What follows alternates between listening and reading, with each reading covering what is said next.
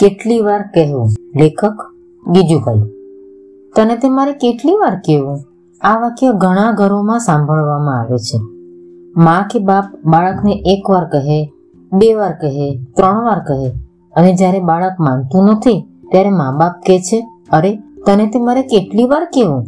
માં કે બાપના ત્રણ ચાર ભડાકા ખાલી જ જાય અને પછી જ્યારે કડકાઈથી અને કંટાળાથી તે બોલે, ત્યારે બાળક ઊભું થાય અને જે કરવાનું હોય તે કરે.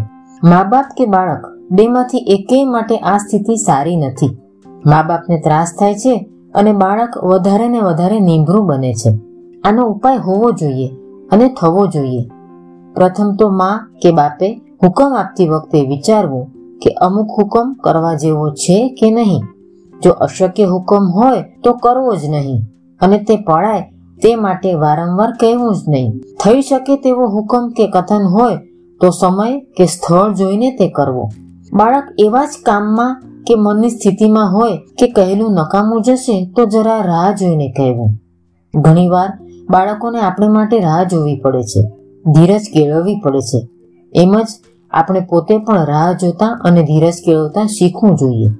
સામાન્યતઃ આપણે એક જ હુકમે કામ પતાવવું જોઈએ. બે વાર હુકમ કરવો જ નહીં. એકવાર ન પતે તો વિચારવા બેસું કે શા માટે એમ બન્યું? બાળકોનું તો એવું છે કે જેવું આપણે ચલાવીએ તેવું તેઓ પણ ચલવે.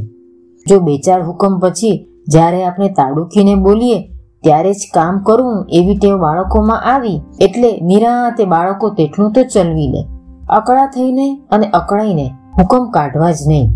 જે કામ માટે કહેવું હોય, તે કામ વિવેકથી કરાવવું અને જેમ આપણે બીજા મોટી ઉંમરના માણસો પાસેથી સરળતાથી કામ લઈએ છીએ, દઈએ છીએ, તેમજ નાના બાળકો સાથે વર્તવું આપણી પોણી ભૂલ બાળકો નાના છે એટલે માને પાત્ર નથી એમ માનવામાં રહેલી છે. બાળક વિશેનો આ નાનો ખ્યાલ આપણે કાઢી નાખવો જોઈએ. વળી જ્યારે બાળકો બે ચાર હુકમો જ માને તેવી સ્થિતિ આવી લાગે, ત્યારે આપણે તે બાબતની વાતો બાળકો સમક્ષ ન કરવી.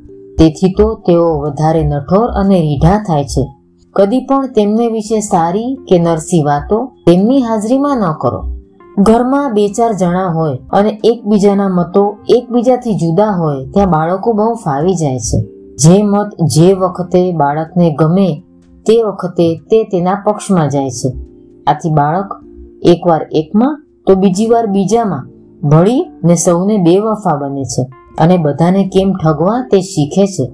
કેટલીક બાબતો પર ઘરના માણસોમાં કદાચ મતભેદ હોય, તો પણ બાળકો સામે એ મતભેદ જાહેર કરી બાળકોને ગોટાળામાં નાખવા નહીં.